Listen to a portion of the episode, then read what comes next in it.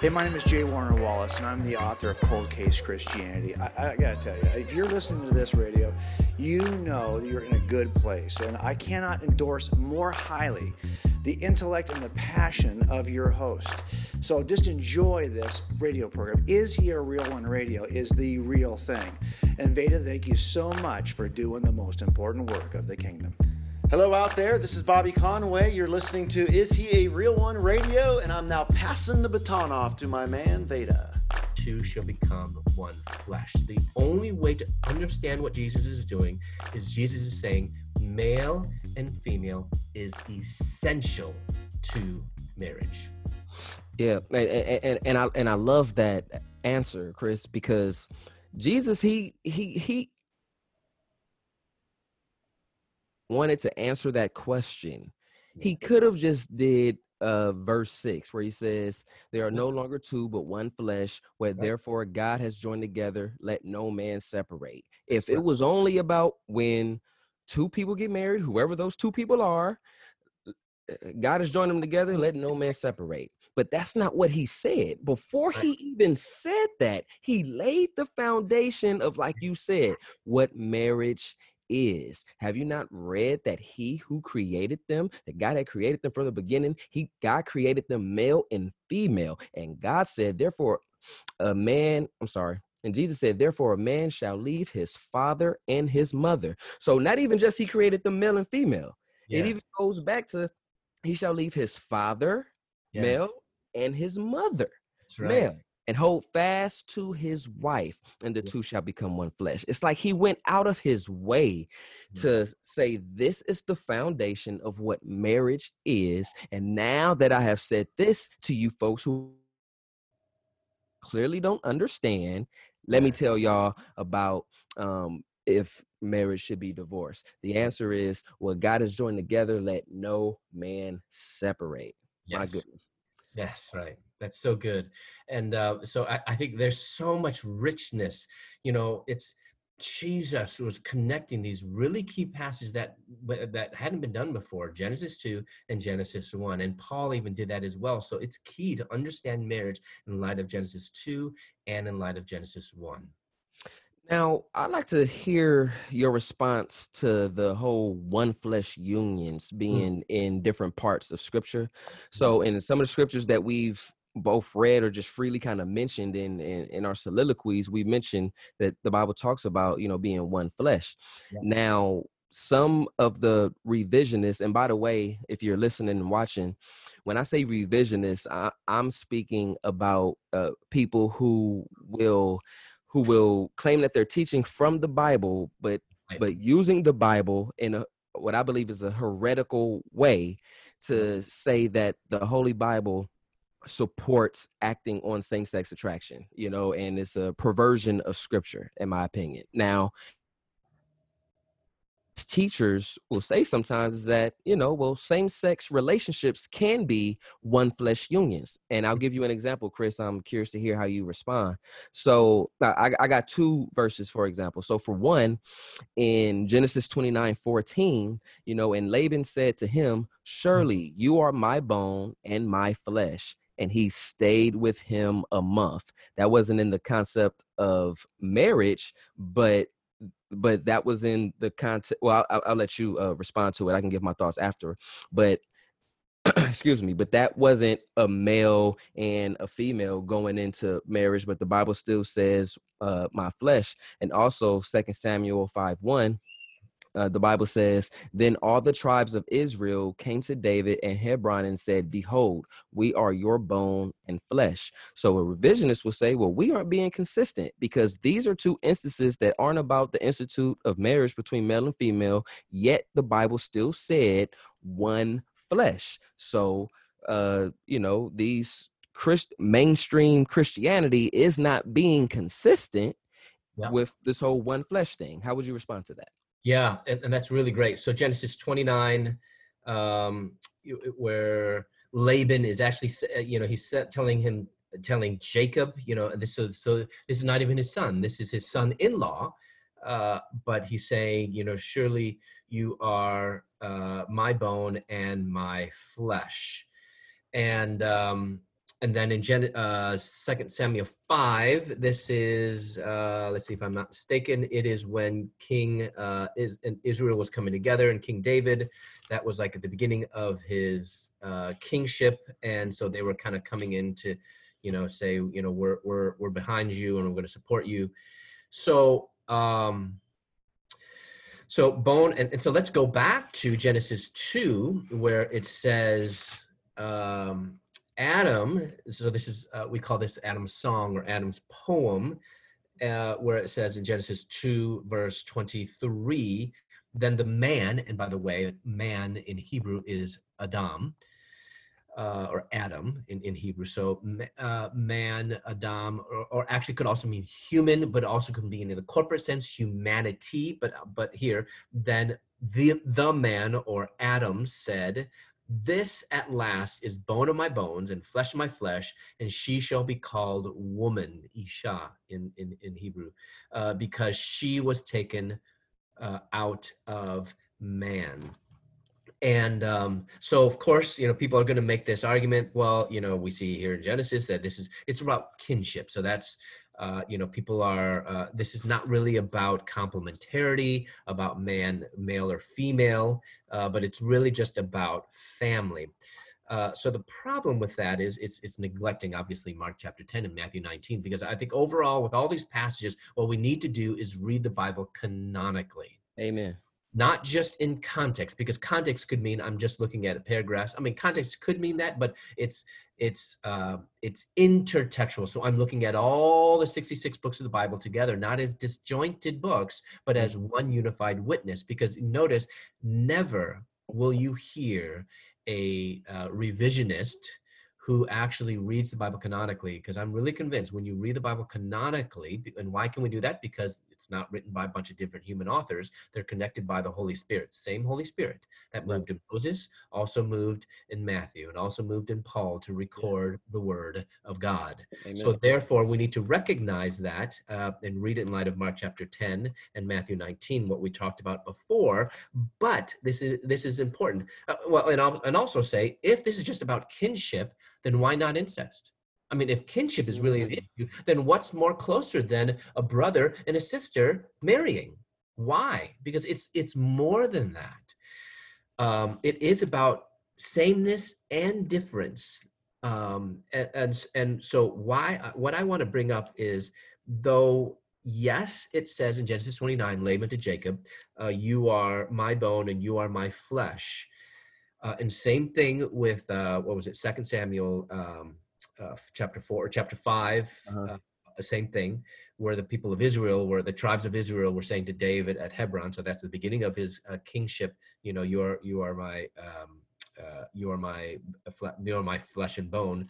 It never actually says that they became one flesh that they're just saying you are my flesh you are my bone there's a big big difference there because uh, what that is that that word is it's covenantal language. So there's an Old Testament scholar, his name is Walter Brueggemann, and he wrote uh, a, a, an article on this, and, and he was showing, uh, and he believed, and I and I and I also agree with him that this language of bone and flesh is covenantal language, and uh, it's not. And there's different covenants. I mean, uh, so in in the case of Laban, and uh, David and, and, and, with Israel, Laban and Jacob, David and, and the tribes of Israel, what they were saying was they're like, we're, you know, we're kin, we're, we're, we're family. So in Genesis 2, what Adam is doing is not only saying you're, we're family, but he's saying we're not only family, but you are my wife. Right. How do I know that? Because it further then says that they became one flesh. That's that's so important. We don't have in other situations where they became one flesh. Because if they did become one flesh, then that's then that's totally different story then. But we don't have that in the other situation. They just said, You are my bone, you are my flesh. And that's covenantal language. You know, say I'm covenanting with you. Right. But also saying that we are kinship or we're like kinship, we're like family. That's beautifully stated. That's beautifully stated, Chris. I I, I was just going to add that uh, and you sort of just and you really just said it same flesh isn't necessarily the same as one flesh exactly. so so me and my daughter are the same flesh. She is my daughter, but Yeah. she and I are not one flesh. My wife and I are one flesh. Glory be to God. Amen. Amen.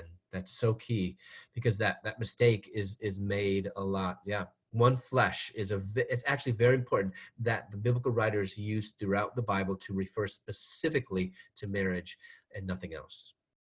If you don't mind, I would like to read a quote from Matthew Vines, who might be the most popular revisionist teacher right now. Uh, there is a wonderful, wonderful dialogue that he did with Sean McDowell. It's great. I recommend that to everybody. Everybody. It was awesome. Sean McDowell um, certainly did his thing in representing scripture uh, in, in their conversation. But uh, this is a quote from Matthew Vines, and he uh, he says something about Genesis 2. And this quote is uh, Matthew Vines says, What's remarkable about Genesis 2, despite the need for procreation, the text doesn't focus on the gender difference between Adam and Eve. Rather, it focuses on their similarity as human beings. Now, mind you, Matthew Vines is a proponent of the of the idea that scripture does support a monogamous marriage, same-sex uh, marriage. So, so he, so th- this is a quote from him, and I'll read it again. What's remarkable about Genesis 2 Despite the need for procreation, the text doesn't focus on the gender differences between Adam and Eve. Rather, it focuses on their similarity as human beings. How would you respond to that? Yeah, um, I mean, I, I think a lot of what I said before, you know, if, if it's all about similarity, then why not incest? What you know, incest is called out. So there's clearly this uh, sameness and distinction.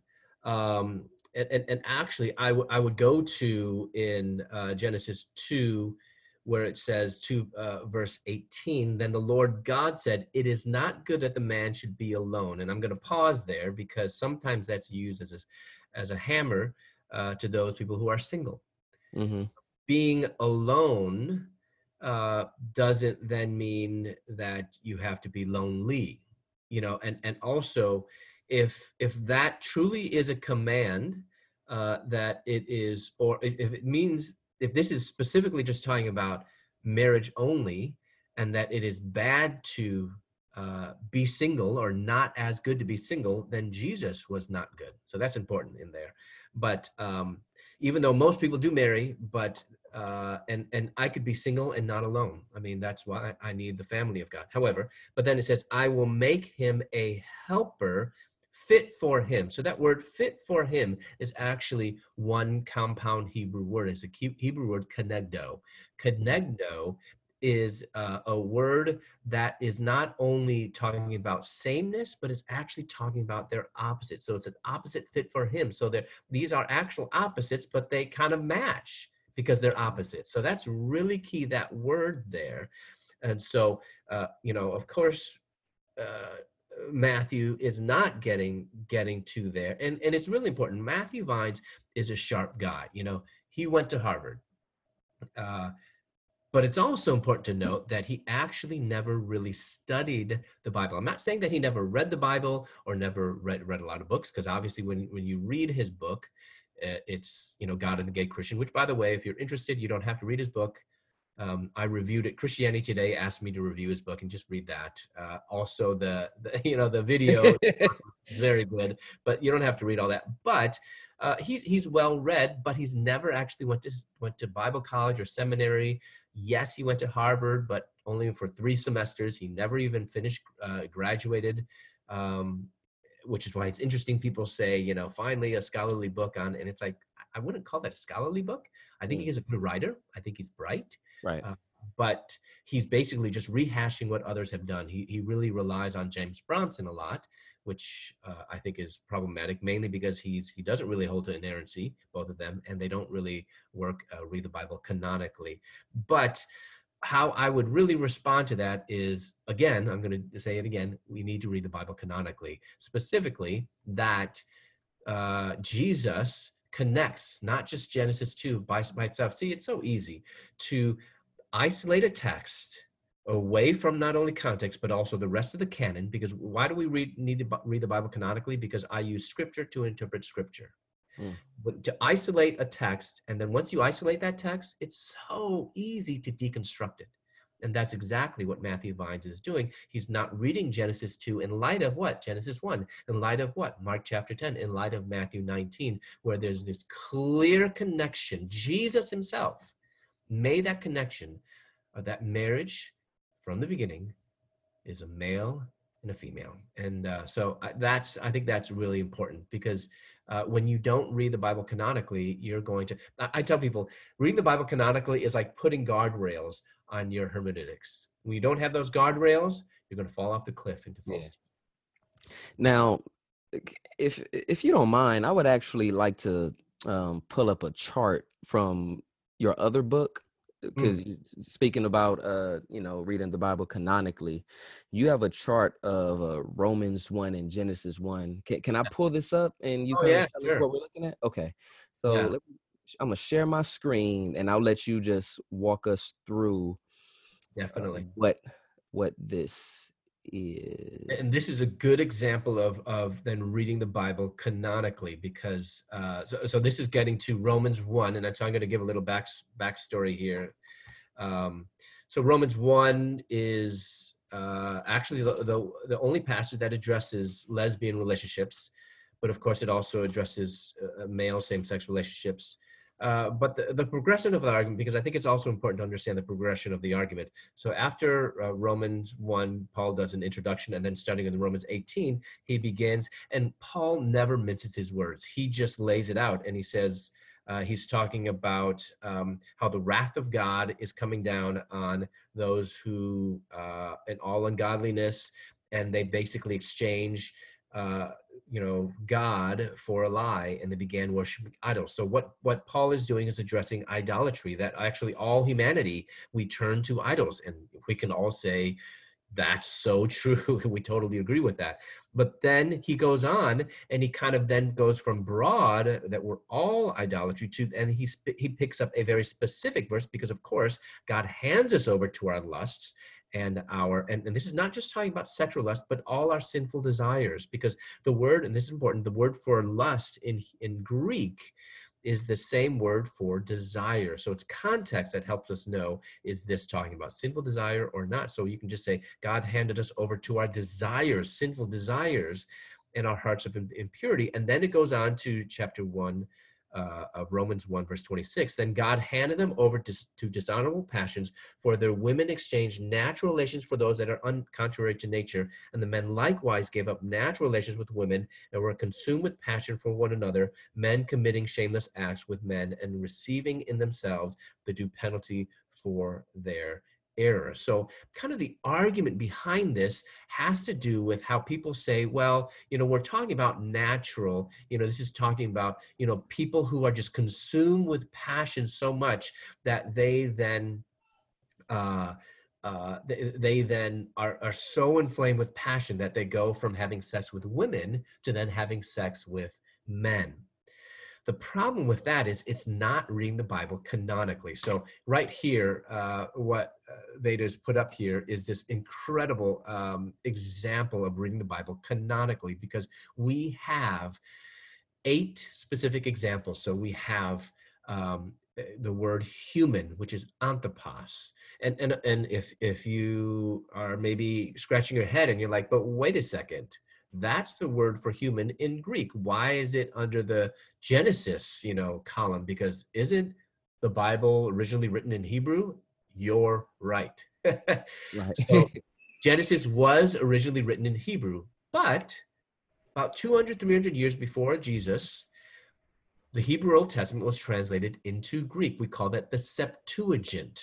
Yeah. And actually, it's a Septuagint that the New Testament writers relied on more. The New Testament church in first century, uh, the church, they actually were reading the Greek uh, translation of the Hebrew Bible. Not and, and part of that was because many of them were were were goyim. They were Gentiles. They didn't know they were Greek. They didn't know how to read the Hebrew Bible, so they relied more on the Greek Septuagint. And can I unpack that real? Can, can I unpack that real quick yes, before you go into it? So what what Chris is talking about is the Old Testament that the New Testament writers had access to and were likely reading. Okay. So the Old Testament, 39 books of the Old Testament, yes, Paul read it, Paul knew it, uh, Matthew, Peter, all of them, they knew it.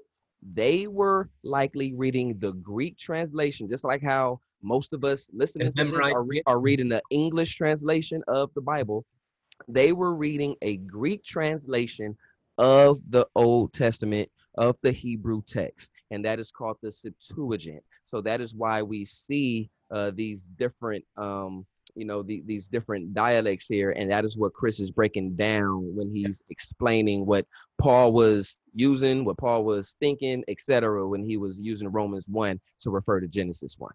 And, and we actually know that for certain because the New Testament writers, when they would quote the Old Testament, they actually quoted from the Septuagint. I mean, that was easier, you know, because as when right. they're writing in Greek, they would just take a, a, translation of the Old Testament that was already accepted, uh, and they would just quote it and, and put in the New Testament. So that's that's that's where we know, uh, but and that's significant because what you find then is Paul. He's quoting um, from, he's pulling these eight times key words from Genesis 126 and 27, and he's drawing it and he's pulling it into Romans 1.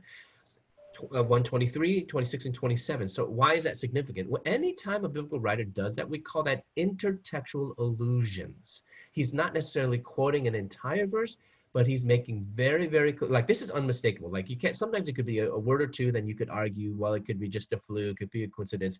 This is no coincidence at all. No coincidence that Paul would be there so specific in pulling eight times, very specific. And, and you'll find sometimes where it's, you know, for livestock animals, it's a different Greek word, but it, they're so close as it is that it's, it's pretty much the same. Why? We always have to ask then why.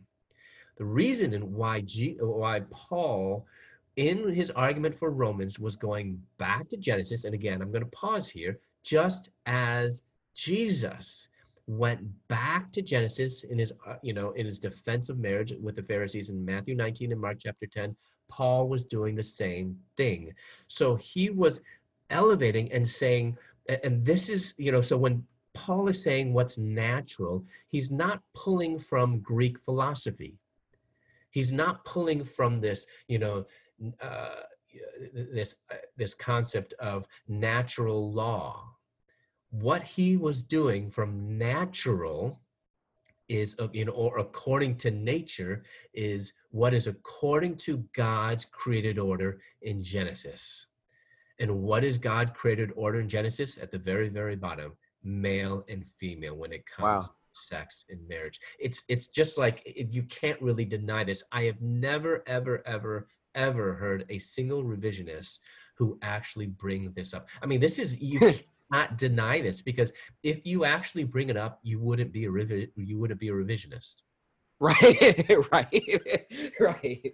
Amen. Man, that was so beautiful. I mean, when I was uh, you know, studying your stuff and I came across this, it was like honestly, man, I kind of got teary eyed at just how, I mean, yes, it's a great defense of of the true word of God, but it also helps bring out the beauty of the Holy Spirit, right? You know, as as Holy as the Holy Spirit is guiding Paul and referring to to Genesis written by Moses, and and it's just like wow, it's just I can just see your personality, your fingerprints all on this Holy Spirit. It, it was just it's just really really powerful when you yeah. look at Scripture for what it is. That's what I love about being an an an apologist. Don't get me wrong.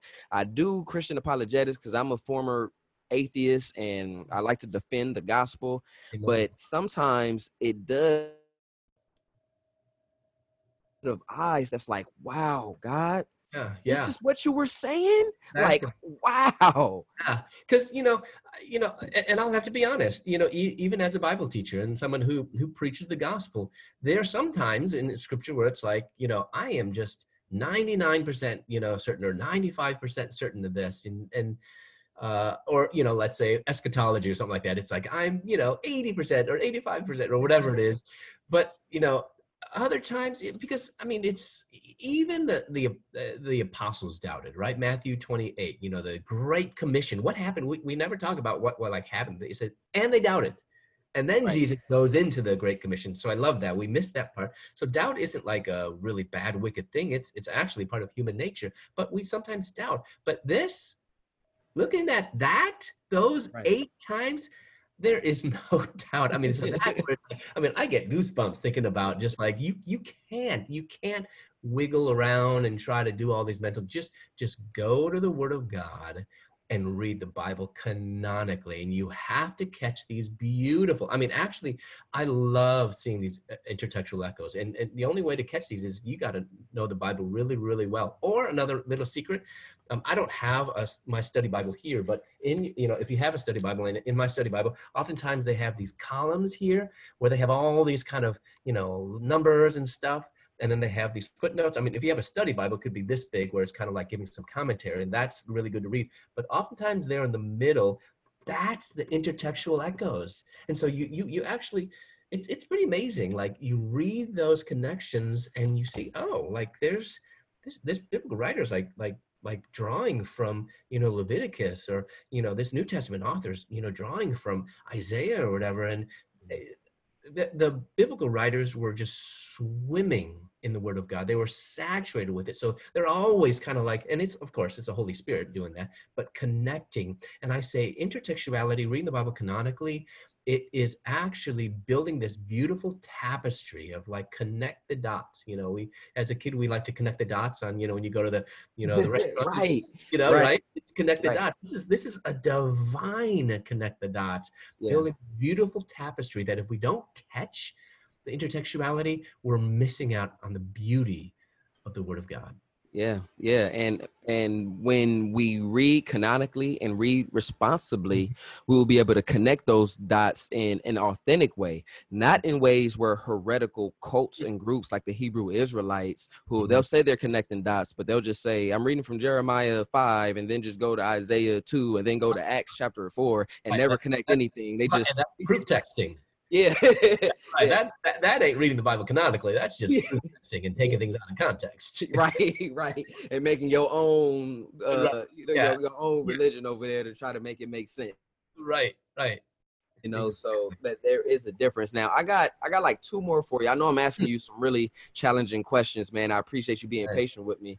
Uh so i got two more. Uh Yeah. are, are you okay if we go over the uh, Sodom in genesis 19 yeah all right so I, I won't the chapter's too long so i'll just try to summarize it and get uh dr yuan's response to this so in genesis 19 it's a pretty controversial uh, biblical narrative and this is a story where, where lot the nephew of abraham is in the city of Sodom and Mhm. takes in two angels of Mhm. god for the night all right now when the angels get to his house the men of Sodom surround lot's house to demand that he bring out the angels so that they could be intimate with Yep. them okay now this is a demand for sex a demand for male sex why do Mhm. i bring this up is because historically there have been people who you have used this scripture as something Mm-hmm. to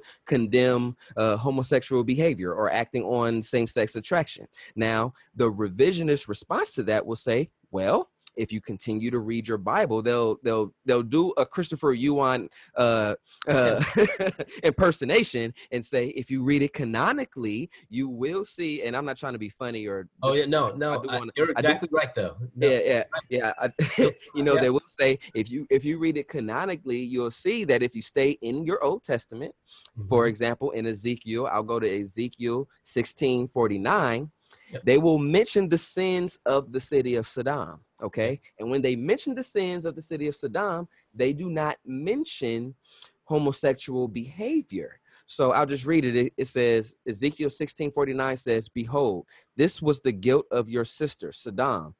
She had her daughters and pride, excess of food, and prosperous ease, but did not aid the poor and needy. So a revisionist might go, okay, well, we just read, you know, the Genesis chapter and we heard what happened, but that was an attempt to force sex, to force male sex. That is not a monogamous relationship. That is not a faithful same-sex relationship where they are uh, are are married. And proof of that is when this story is alluded to in Ezekiel chapter 16 and they mention the sins of the city, they don't mention homosexual behavior. Why don't they mention the, the sin of homosexual behavior? Because that is not a sin. But what is a sin is pride. What is a sin is being greedy. And how would you respond? Yeah, yeah. And I'm going to add to uh, the, the revisionist argument. They'll also say, yeah, read the Bible canonically because every time you see the word Sodom occur in the Old Testament and the New Testament, which is I think 27 different times, which is a lot. Think about that. 27 right, different times. The biblical writers uh, outside the book of Genesis. We're not even talking about Genesis. We're talking about outside the book of Genesis. Sodom is mentioned 27 times. That's a lot. And then the religious will say, they'll add to this, you know, like you say, you know, read the Bible canonically. You'll see every time that Sodom is mentioned, not once, they will say, religious will say, does it mention homosexuality? Doesn't mention it directly. So that makes you be like, whoa, you know, because that that that takes a lot of Christians off guard. They're like, I have no idea how to respond. That sounds like they're reading the Bible canonically. It sounds like they're reading contextually. What's going on here? So it's really important. Uh, I, I'm going to just you mentioned Ezekiel 16 because that's that's the one that that kind of that, that is often mentioned uh, and is uh, and it's very specific too because it says behold this was the sin of your sister sodom. So it's like this you know the ears perk up you got to listen. And then it lists all these things like pride excessive food, you know all these things that sound like hospitality. However you know though revisionists they say they're reading the bible canonically and contextually if you go to the very next verse mm-hmm in verse 50. So this is Ezekiel 16, chapter 16, verse 49. The very next verse, it says, They were haughty. Okay, so prideful. So that kind of might feed into the revisionist argument. But then it says, And did an abomination before me. So I know that the listeners and watchers have heard that word abomination before. Unfortunately, it's sometimes used, uh, might be overused specifically against those who, uh, you know, are are guilty of homosexual sin, and um, and and they're thought that that it says that they are an abomination. I want to be very clear that here it does not say that uh, you know that they are abomination. It says that they did an abomination. That's very important. But the word abomination and also, it's also important to look at Proverbs 16, where it says pride is an abomination. It says that uh, lying is an abomination, causing dissension is abomination. So let's not just narrow it down to homosexuality. But anyway, here it says did an abomination. Um, and and so what, what we see here that the word abomination is very it's a strong word but in most situations it's in the plural do not commit these abominations. And very specifically in Leviticus, where it's talking about don't do uh, all, as all the other nations have done around you and all their abominations, plural. It's very, it's not as common where then the Bible will call one thing an abomination. So then that brings up what is called an abomination. Not just that. So this is where we do a little bit of intertextuality because it's not just the word, but it's that Hebrew verb did, or sometimes some translations say committed an abomination. When we put that verb and that direct object of abomination together, that really narrows the scope. Never does the Old Testament call rape that it, it's committed an abomination, nor does it call inhospitality as committing an abomination. But what does the Bible call, uh, what sin is called as committing an abomination? We'll turn to Leviticus 18, 22 and 2013. So if you remember the very, very beginning where we started, I said, this is all, so think about like spokes of a wheel. Leviticus is in the middle and all these other are pointing back to Leviticus where it says in Leviticus, and I'm just going to turn there uh, to Leviticus. Let's just go to 2013, and it says, "If a man lies with a male as with a woman, both of them have committed an abomination." These words are right next to each other uh, in in the Hebrew, in Leviticus, and in Ezekiel. So what? Because uh, you know we see all the other stuff. Even gang rape is not called in the Old Testament as committing an abomination, Right. but same-sex behavior is called that. So here, what Ezekiel is doing, inspired by the Holy Spirit, he is saying the sin of Sodom is the sin that we find in Leviticus. So he's connecting the dots here and showing this is what the sin is. So that's how we really can can understand this passage. But it even goes further than that. And I'm just going to mention this real quick because Genesis 19, people like to like make this about, oh, it's not really about uh, sexual immorality. It's about inhospitality. The problem is reading the entire chapter. I mean, man, this is this is this is really good because at the end of the chapter we have where I mean it's Exodus, but in end, end of the chapter of Genesis 19, you have this crazy story that we don't get taught in Sunday school. I mean, imagine teaching your, you know, you know what I mean? Can you imagine? over that, which is okay. if I had a five-year-old, well, it's like let's skip over that. But uh, as as as adults, we should not skip over that because Genesis. it's in the Bible, man. It's in the Bible. It's in there. Yes. It's in there. and we have i mean it is crazy people cringe when they actually read this it's lot the dad with his two daughters right because lot's wife turned into a pillar of salt. We know that salt because so it's only lot and his two daughters and they were supposed to go to the cities of zoar but lot is so afraid that he then goes to the caves. So they're living in the caves and the daughter's like man you know there's no men around. We want to pass pass on our name because of course in the old testament it's all about having children and passing down your name and inheritance and etc so they're like we need to have children. Well there's no men around. Oh except for dad so what do they do? They get dad drunk older daughter goes in one night they get and then the next night happens and they get dad drunk again younger daughter goes in.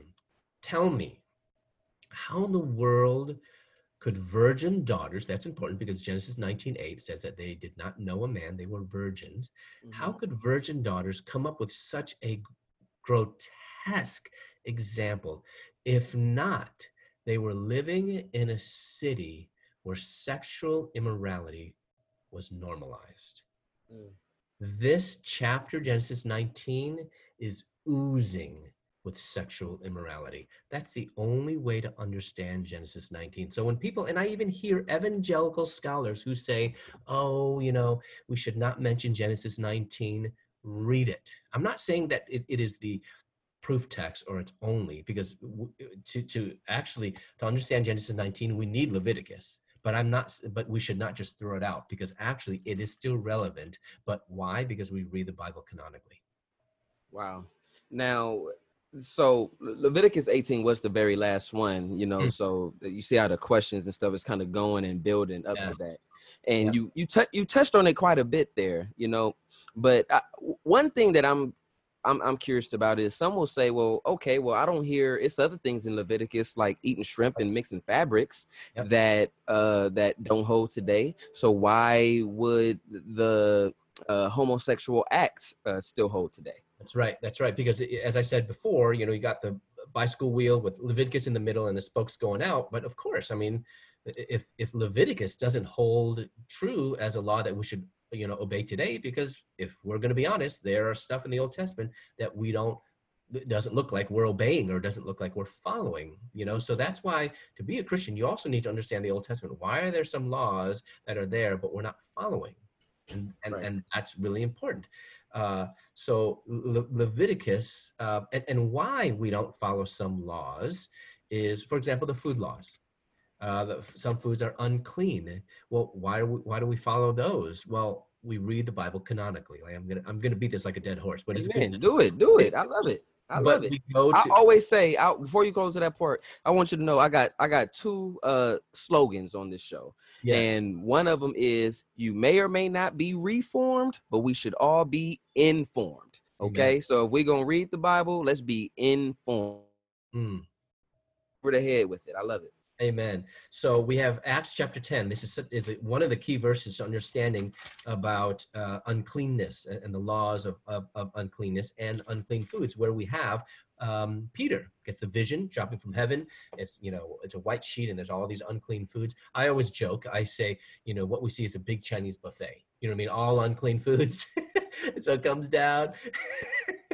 and and Peter's like, you know, you know, he doesn't want to eat it because it's unclean. But the voice from heaven says, "Don't call anything unclean that I've made clean." This is so key. It is because of Jesus that not only are we now e- able to eat bacon, hallelujah, but we also but we also are able to because acts 10 is actually not about unclean foods i mean it's that's not the main point. The main point is that the gentiles which is you and me you know because i'm going to assume you're not jewish.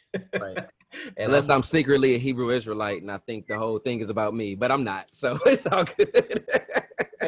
You know then that means you know those are gentiles me and you we're we're outside. We're unclean. We we have no mm. not come into the presence of god but it's of jesus who tore the veil that now us who are unclean can come into the presence of god. That is what acts 10 acts 10 is about. So that's, that's why we know that there are some things in the old testament that we don't follow. Not because jesus has come to abolish the law he's come to fulfill the law. My goodness. So all these unclean things we don't we don't do. So so then back to Leviticus 18 because yes, that's so important. Why are some there's some things that we follow and uh, and don't follow? Well, it depends on is this unclean. And I do do need to be clear.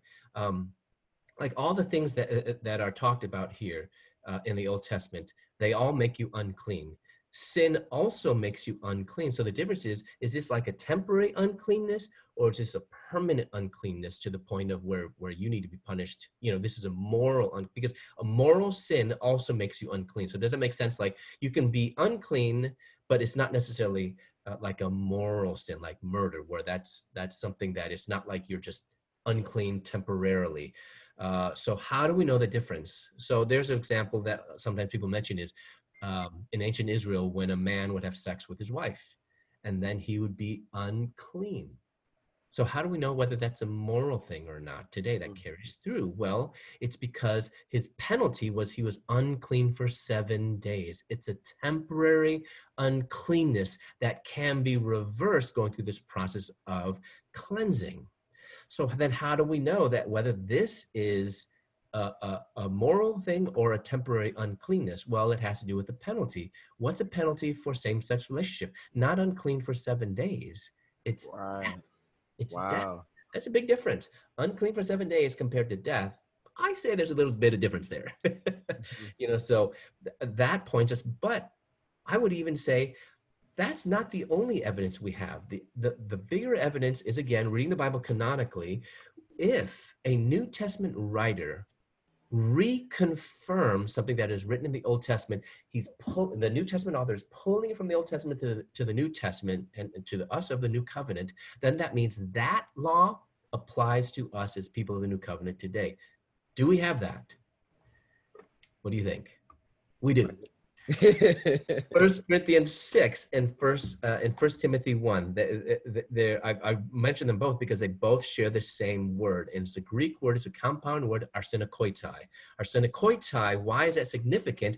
Because when you break those two words apart, because here Revisionists, what they'll say is that word those is a compound word does not occur anywhere else in the in the, in the Bible in the New Testament, and it doesn't even occur uh, in any extant uh, extra biblical literature in the first century. That is true.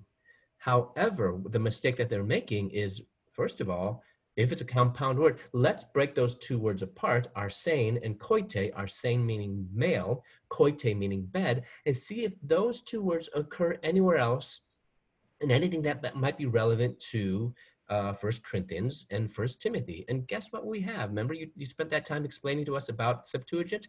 Let's just look in the Septuagint and see if those two words, arsane and koite, occur in the Septuagint. They do. Wow. Six different times. Wow. And every one, every one of those six times, you know what it means? It means a person who lies with a male, who has sex with the male. And those two times you'll never ever guess where of, of, those six, two of them, which is really important. What are those two? Where do we find that? Arsane and Koite, Leviticus 18, 22 and mm. 2013. So Paul, inspired by the Holy Spirit, was pointing back to Leviticus and saying that this law from the Old Testament I'm pulling it forward because it not only applied to the people of the old covenant, but it's also applying to us of the new covenant. That breaking this is uh, is sin. This this is not a an unclean issue. This is not something that is just doing you know doing with uh, you know uh, making us uh, like a ritual impurity issue. This is sin because Paul not only reiterated it once in First Corinthians, he did it twice in First Timothy. Man, so uh, m- mind you all, everyone who's listening to this, and uh, Dr. Yuan, please feel free to correct me if I say anything wrong, but we are listening to a person answering these questions where we're diving deep into scripture. What does this mean? When did they use this word? When other times in the Bible was this word used? So that we can really know what the Holy Spirit was superintending these men to say, right? So we can what does God mean when uh when he said this? Mind you, we are listening to a man who was who read the Bible and probably in his flesh would have loved to see that it was okay to act on same-sex attraction right? Not probably, definitely. Right. you know, eh, I'll, I'll, use me as an example. Look, somebody asked me a question before. Um, you know, someone asked me a question before about me and my marriage, and they were like, "Okay, well, the Bible says that the that the marital bed is undefiled, so you and your wife can do whatever y'all want, right?" He was basically asking like if we could have threesomes and stuff, and I said, "Listen, my flesh would love to read into the text, you know, and be like, yeah." What's up you know but that's not that's not that's not what the word says and if we seek truth if we study to show thyself approve if we pray on god uh, not pray on god's word you know that's what we don't want to do you know but, but, if we pray as we study god's word mm-hmm. and and really receive the beauty and what god did when he left us 66 love letters. He don't got to explain anything to us. He didn't have to do it, but he mm-hmm. did it anyway. And we can see the beauty if we just let God speak. If we just let the text say what it says and we receive it, it will transform us. It has transformed me and it's still transforming me. And it's mm-hmm. still transforming me. And again, if y'all listening to this, yes, the primary topic of this interview and this conversation is sexuality. We want to know how to uh, defend biblical truth with compassion, but with truth.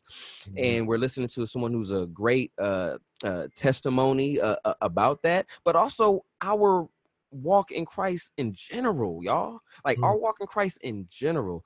I, Chris, uh, I, I know that same-sex attraction isn't, you know, um, always the same thing or or even usually the same thing when it comes to uh people who have a, who struggle with gender identity.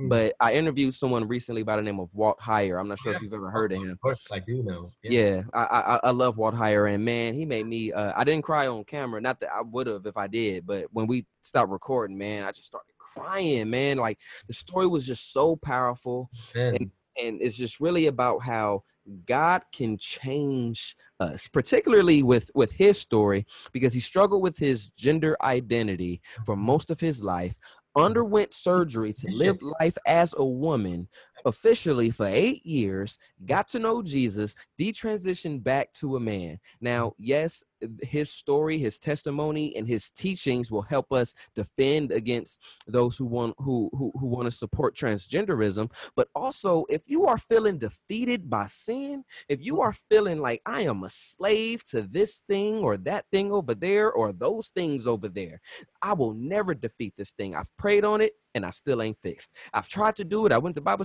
I still ain't fixed. I got a counselor. It still ain't fixed. I went to a pastor. It still ain't work. Listen, the power of the Holy Spirit can change and transform any of us. I love the hymn that says, I need thee, oh, I need thee every hour. So if you messed up last hour, okay, okay, focus on God this hour. And if you did good last hour, but here's a whole nother hour coming up, and you need the Lord right now as well. My goodness. Amen. Say, that that's so good. And and you know, I, I think you know we have to realize the power of the word of God that that um he you know that that transformation is real but that does not mean that he's going to give us a life of ease my so god in, you know in and- and I I know that there's going to be people that are that are watching. I mean, you have a lot of uh, people that that come and watch your videos. Praise the Lord. That there's going to be someone who's wrestling themselves, and I want to tell them, you're not alone. Do not be believe the lie of the enemy that you can't tell anyone. You know, I think one of Satan's best weapons is isolation. Mm. And I know in the Asian American community, in the African American community, in the Latin community, we have a tendency to put on our masks and don't tell anyone because we have to be like perfect, you know, and because because there's a sense, you know, in in the non-Western culture, we're, we're a bit more shame-based. I mean, there's good and bad from that, Right. but we cannot believe the lie. Satan loves to work in darkness. So I'm I would encourage you, email me, you know, email uh, someone to tell some, email your pastor, you know, email Veda, let let someone know. There's going to be freedom in that. Once you're able to be transparent, you don't have to be like me. I'm not I, there's I'm not suggesting that people be like me, but you have to have a handful of people that are walking with you that are also ideally part of your local church. If you're not a part of a local church, why not be a member and get involved and go locally? And I know it's hard now, but hmm. You need to have people that are walking alongside you to help you to be able to mortify the flesh, as, as the Puritans talk about. John Owen loved to talk about mortifying the flesh, putting to death the deeds of the body, uh, because we're not meant to do that alone. We're meant to do that in community. What community? the local church, the body of Christ. So, um, you know, I just want to encourage those that are listening that you know you're not alone. That that there is freedom, but freedom does not mean that you're not going to struggle. That you're not going to have to fight. What would you say to someone who who who doesn't uh, have same-sex attraction but they want to minister to someone who does? You know Yeah. what are some h- how do we say they listen to this video and they kept replaying certain things when we were talking about certain scriptures and they're like okay i got it. Yeah this makes sense. But how do i use this knowledge you know with compassion you know I- mean like what are some things that you would say uh, to someone who who's in that boat who wants to minister to someone who does have same-sex attraction Yeah, there's a few things that I would say we should not do. Like, do not compare this with other sins like murder, uh, you know, or pedophilia. You know, some because sometimes Christians will do that because we see, you know, of course, we see all sin is equal, but you know, when you're not a Christian, you don't see all sins or all bad things as equal. So that can be offensive to someone. Um, I I would just not shy away from God's truth. Uh, but we have to speak it in terms that unbelievers can understand. I would also be uh, not use the word lifestyle or choice when you're talking to unbelievers. It makes sense for us because it's it's it is sinful behavior, and we recognize that, and we're separating that from identity. Uh, but I, I would ha- I would talk to people about who are we, who am I, who are you. Um, you know, are we someone apart from our sexuality? These are important questions to have. But at the end of the day, even our conversation on sexuality, I see that really as secondary to Mm. what? It's secondary to the more important question of God. If we focus so much upon morality, then that's just legalism. Then that's just talking about behavior modification. Following Jesus is not about a list of do's and don'ts. It's about God first. It's about following Jesus first. And it's following Jesus and having the Holy Spirit indwelling in us that then enables us to live for God and enables us to please God and obey God, not the other way around. So I would say, you know, if, in your desire to know your friend, I would uh, just, you know, focus on just I mean, and this gets right to what, what you do, Veda. It's it's just plain apologetics. I see apologetics and evangelism as like hand in hand. They're not separate. They're they're. I mean, we why do we do apologetics? It's for evangelism. Why do we evangelism? You know, to to help defend the truth. And so, I mean, it's it's they're hand in hand. But the goal is not st- st- um, focusing on the particulars. It has to start here. Like I would tell someone, you know, you know, that asks us the question, "Do you think this is sin?" Well, you don't even believe in God yet. So what does it matter what God thinks? So let's first Mm. talk about God because that's much more important. We have to start Right. there. Who is God? Is there a God? The existence of God. And then we talk about the reality of his son, Jesus, because that then points to uh, the Savior. You know, because how can we talk about our, our, you know, our sin if we don't talk about the Savior for sinners? My God. So, is there anything that maybe I didn't ask that that you would like to like mention or maybe something that we did say already but you would kind of like to highlight as it relates to this uh, discussion of sexuality and holy sexuality. My goodness i love that term. You need to coin it please. It's yeah. incredible man I think we have to have these conversations. Don't, you know, as I said before, if you're struggling with this, this is all about just about everyone. We need to have these conversations about holy sexuality. We need to pull people in. Why? Because I think that this is one of the most pressing issues of the day. And if we're, we can talk about this, we can talk about that. Why aren't we talking about one of the most pressing issues of the day and doing it redemptively? That's why I love the term holy sexuality because it's redeeming what the world is distorting. And so have these conversations um, in the back of my book, both of them actually, uh, is that study guide. So I, I was really intentional because I knew we have to do this in community and go through this and have these discussion with people. And let's say, let's just read this and talk about it because we we have to be equipped. If we're not discussing with each other, how can we discuss with someone who's not even a Christian? We need to be discussing right together so we can be sharpening each other and preparing each other. So when we do have these conversations, not if, but when we have these conversations with the unbelievers, because believe me, they're going to ask us, we will be better equipped and better prepared. But the problem is, we're not doing it all. We're not inviting other believers to have this conversation together. And then when we are asked by unbelievers, we're caught flat footed. Yeah, and also, you know, I, I- think Chris said it. So in this book, which I highly recommend, you know, in the in the back there is a study guide. You know, that's a, a number of weeks. How many weeks is Yeah, eight weeks. Eight eight week study guide. You know, so if you listen to this, if you listen to this interview and you go, "Wow, they said some really um, interesting stuff," you know, never really thought about that, or maybe I did think about that, but that was helpful. His entire book is helpful for a numerous reasons. You know, Chris is one uh certainly one of the best out there who teaches biblical truth in this area and teaches with love without compromising the truth.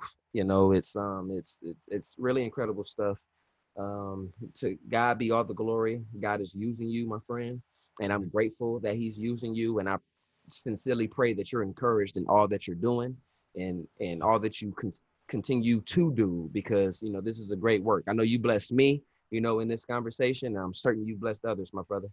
Oh, thank you so much, Veda. It's been a joy to be on. Uh, so where can people find you? Uh, let, let's shout out your other books as well because you know Yeah. this is the most recent one. But let, let's just shout out everything so people can Yeah. go crazy and hopefully just get everything. Yeah, so I usually tell people to uh, to start with my first book. It's my story. I mean, that's why you know I always lay that down first, so people know why am I speaking on this. I kind of have, you know, that gives me street cred because I've been there. Uh, so out of our country, uh, you know, I gotta have that, you know, authority. So uh, my first book, Out of a Far Country, uh, and the subtitle is a, a Gay Son's Journey to God. Uh, I'm sorry, uh, a, a Gay Son's Journey to God, A Broken Mother's Search for Hope. So actually, I wrote it with my mom, kind of cool. So she wrote chapter one, I wrote chapter two, she wrote chapter three. So it's alternating chapters, interwoven narratives. And it's really unique because, uh, I mean, this was written almost 10 years ago and, and people are finding hope because I, I really don't know of many books uh, that it's parent and prodigal where they write Right. so it's just given hope we wanted to give hope i, I think about my first book uh, that i wrote with my mom as a book for the heart Hmm. and it just opens you up and it, it's it's my mother's story is just i mean it's awesome i mean if you think my story is awesome you got to read her part it's it's phenomenal and it just disarms you uh, but then my new book holy sexuality and the gospel is for the head and for the hands. Like I never separate head and hands because theology is not just about head knowledge. I, I tell people good. like if if you think theology leads to apathy, that's actually bad theology. Good theology, rich theology that just blows our mind about this awesome, awesome God that compels you to action. Good theology like drives you out of your seat to go, I'm going to share this with someone. I have to. It's mm-hmm. just so amazing. That's good theology. That's the theology that we. So my, you know, my my my second book, you know, Holy Sexuality and the Gospel. It's really a the- it's really a theology of sexuality, helping with the head first, that then compels us, uh, you know, to do with the hands. Because too often we hear people, oh, we just need to love more, and I cringe a little bit because love is one of the most distorted words that we have today, most misunderstood and most misused. But I don't think the problem is that we need to be more loving. I think the real problem is what does your love look like? Ooh. So that is where my book comes in to help us ground our love in what? Truth. Love and truth are not dichotomy. That's a false dichotomy. Actually, love is grounded in truth. First Corinthians 13, what does it say? Love rejoices in truth. So love is grounded. It has love has to have like something that foundation, that the foundation is truth. So that's why my book is, is there to do that. Um, but I can be found, my website is just Christopher Yuan, Y-U-A-N dot com. And I'm there on Twitter and on Facebook as well, just Christopher Yuan. Amen. Well, as I always say and ask at the end of the show, is he a real one? Yes, he is. And the he that we're talking about is Jesus, y'all. Praise be the Lord. A, A, amen.